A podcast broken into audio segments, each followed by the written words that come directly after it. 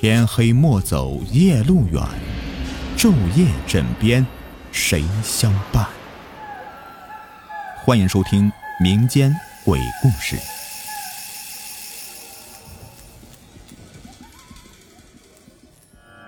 Hello，你们好，我是雨田。今天的节目来自听友的投稿。凌晨，我在我的婚房看见了两个人。这个是我的真实经历，已经过去了两个多月，仍旧是让我心有余悸。在我新婚的第二天晚上，因为隔天呢是三魂门要起早出发，所以那天晚上就睡得比较早。我睡觉习惯不关卧室房门，关上会感觉到很压抑。躺下以后，从卧室房门看出去，接着放在卧室门口的空气净化器发出的微弱的光，可以看到餐厅方向。我的新房的连廊中间户在二十四层，因为新房入住比较急，为了放甲醛。连廊北向的厨房窗户和次卧窗户会一直开着，为了安全呢，窗户上面都安装了栏杆和纱网。那天晚上睡觉以后，大概凌晨的三点左右，我突然惊醒，隐隐约约听到卧室外有声音。我睁开眼睛，向门外看。看见有两个人影，紧接着第一个人就走进了卧室，走到我身边。我害怕极了，马上闭上眼睛，假装睡觉，一动不动的。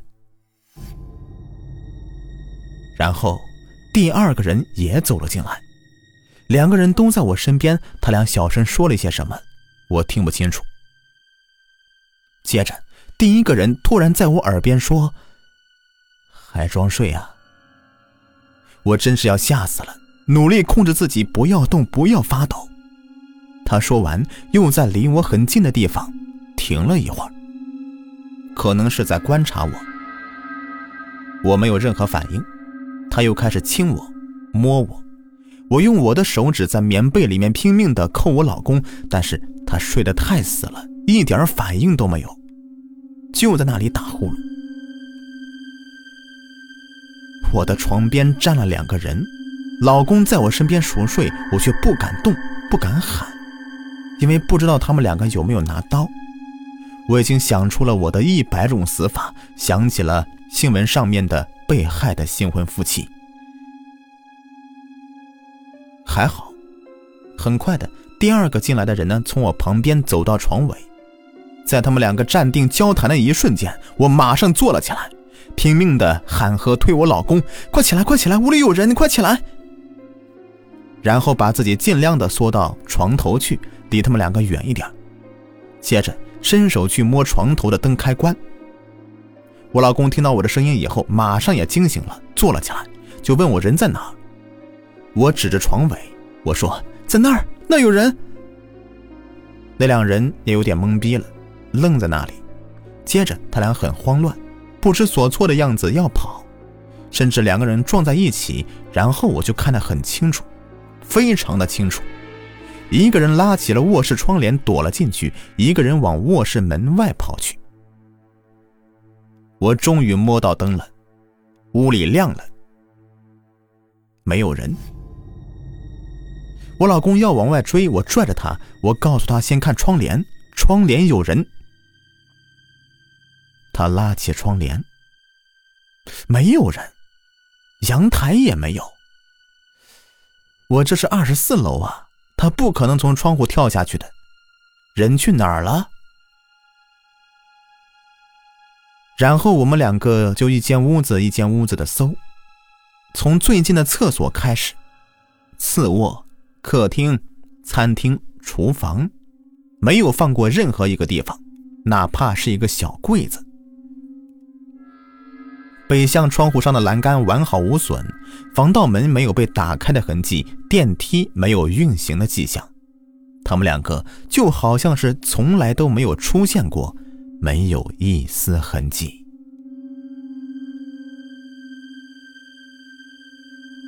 唯一的痕迹，就是受到惊吓的我。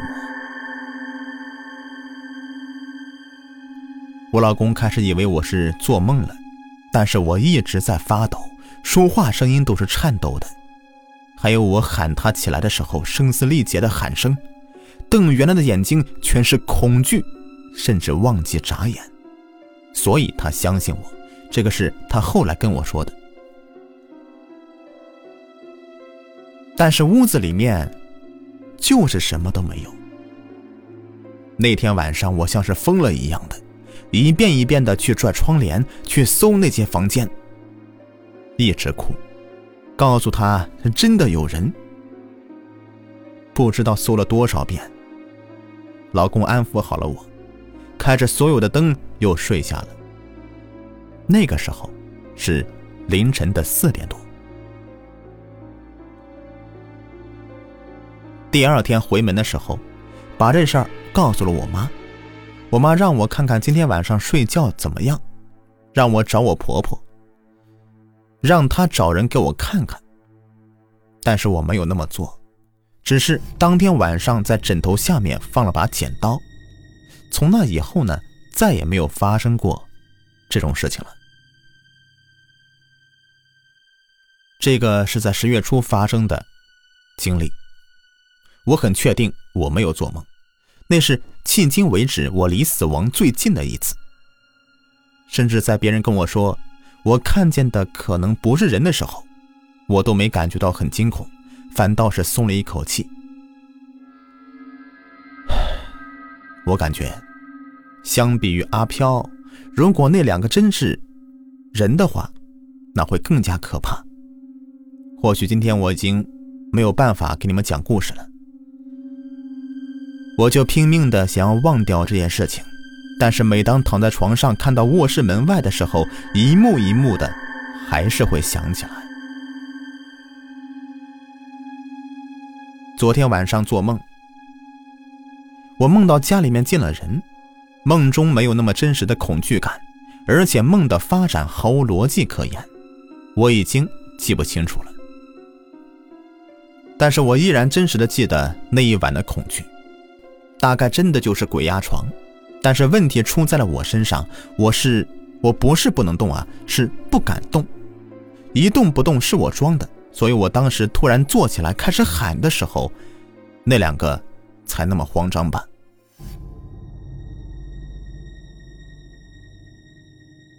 好了，朋友们，本集已播完，感谢你们的收听。